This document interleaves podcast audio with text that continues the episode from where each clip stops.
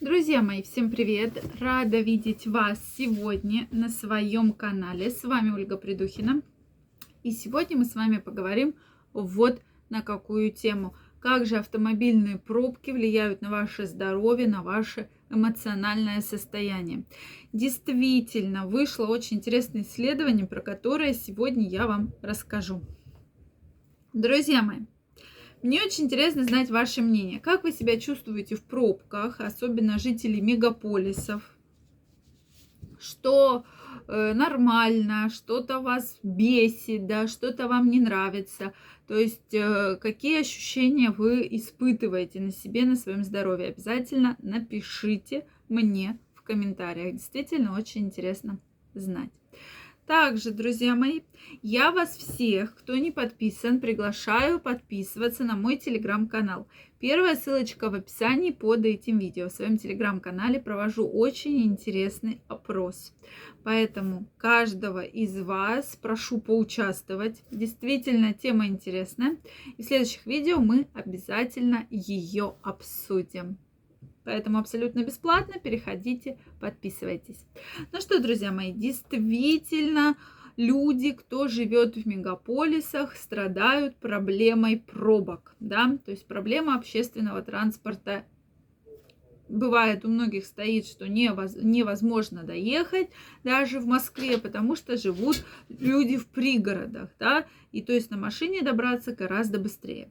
Соответственно, кто ездил в Москве час пик, представляют, какие это огромнейшие пробки. Кто меня смотрит не из Москвы, но из городов миллионников, обязательно отпишитесь, страдаете ли вы от пробок, потому что даже не в городах-миллионниках. Знаю, что люди достаточно долгое время стоят в пробках ежедневно.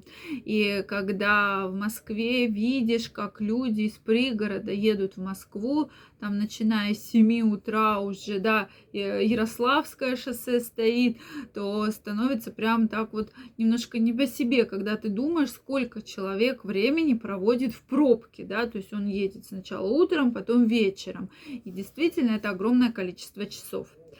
Поэтому читаю вам исследование, да, что действительно многие ученые бьют тревогу, что это может очень дорого обойтись здоровью. И когда я первый раз увидела оглавление этого исследования, я подумала, что речь пойдет именно про то, что это проблема с малым тазом, с потенцией, с эрекцией. Потому что действительно, если мужчина прошу прощения, не занимается спортом и большая часть время проводит в пробке, да, сидя, соответственно, страдает кровообращение в органах малого таза, безусловно, страдает. То есть это и кишечник, это и органы малого таза, то есть значительно, значительно страдает. Соответственно, никогда не знаешь э, по поводу, вдруг ли придет беда во время стресса. Что показывает данное исследование? Сразу скажу, исследование не московское, а зарубежное, да, то есть не российское, не конкретно по Москве, по каким-то городам э, России, да, проводилось, а именно по тут э, Техас, Лос-Анджелес и так далее.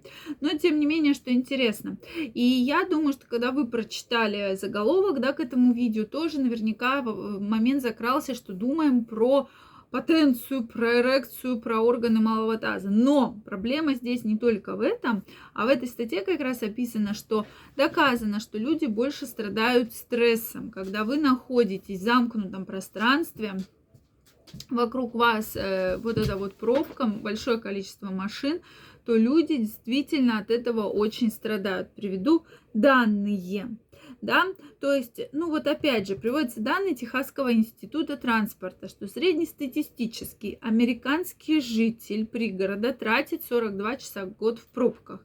Друзья мои, ну мне кажется, что в наших городах это время гораздо больше, да, особенно в зимнее время года, когда есть проблема уборкой со, там, снега и так далее, то это больше, чем 42 часа в год. Соответственно, для таких мегаполисов, как Лос-Анджелес, эта цифра, прошу прощения, минимум вдвое больше. Жители города, согласно опросу Лос-Анджелес Таймс, проведенному в 2015 году, придают проблеме пробок большое значение, чем вопросам, связанным с личной безопасностью, финансами и стоимостью услуг ЖКХ. То есть вот у них это проблема пробки. Соответственно, э, что здесь можно сказать, что э, ущерб действительно большой. Это топливо, загрязнение воздуха, проблемы со здоровьем, загрязнение климата и различные респираторные особенности, патологии, особенно у детей. Так, также, вот что самое интересное из этого исследования, не стоит забывать о психологических проблемах, корень которых кроется в чувстве беспомощности и непредсказуемости испытываемых людьми, застрявших в пробках. То есть люди действительно чувствуют свою беспомощность и непредсказуемость. То есть вот такие данные нам даны. Расстроенные люди выплескивают свое раздражение на других. Недавнее исследование, э, опубликованное в Journal Public Economics, да, выявило, что между автомобильными заторами и домашним насилием, друзья мои, очень огромный процент – да, что уровень насилия после самых жестких вечерних пробок вырастал на 9%. Вот эта статистика действительно пугает. И если мы проведем аналогию даже по нашим российским дорогам, да, и, российские, и проблемам с насилием в российских семьях, то вот мы видим этот процент, что действительно, может быть, это и есть э, достаточный уровень вот правды, да, о чем нам пишут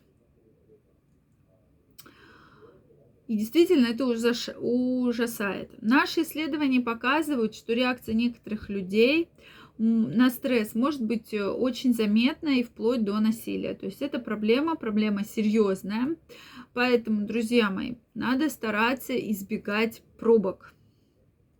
Ну и, конечно же, насилие, да, как следствие. То есть пробки, во-первых, влияют на мужское и женское здоровье на очень сильный психологический фактор. И то время, которое вы можете провести, занимавшись спортом, общаясь со своими близкими, вы тратите на вот такое время препровождение.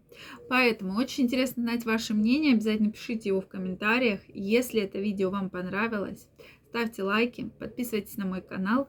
Также, друзья мои, каждого из вас жду в своем телеграм-канале. Первая ссылочка в описании под этим видео. Переходите, подписывайтесь, и мы будем гораздо чаще с вами встречаться и общаться, и обсуждать самые интересные новости. Я вас всех обнимаю, целую и до новых встреч. Пока-пока.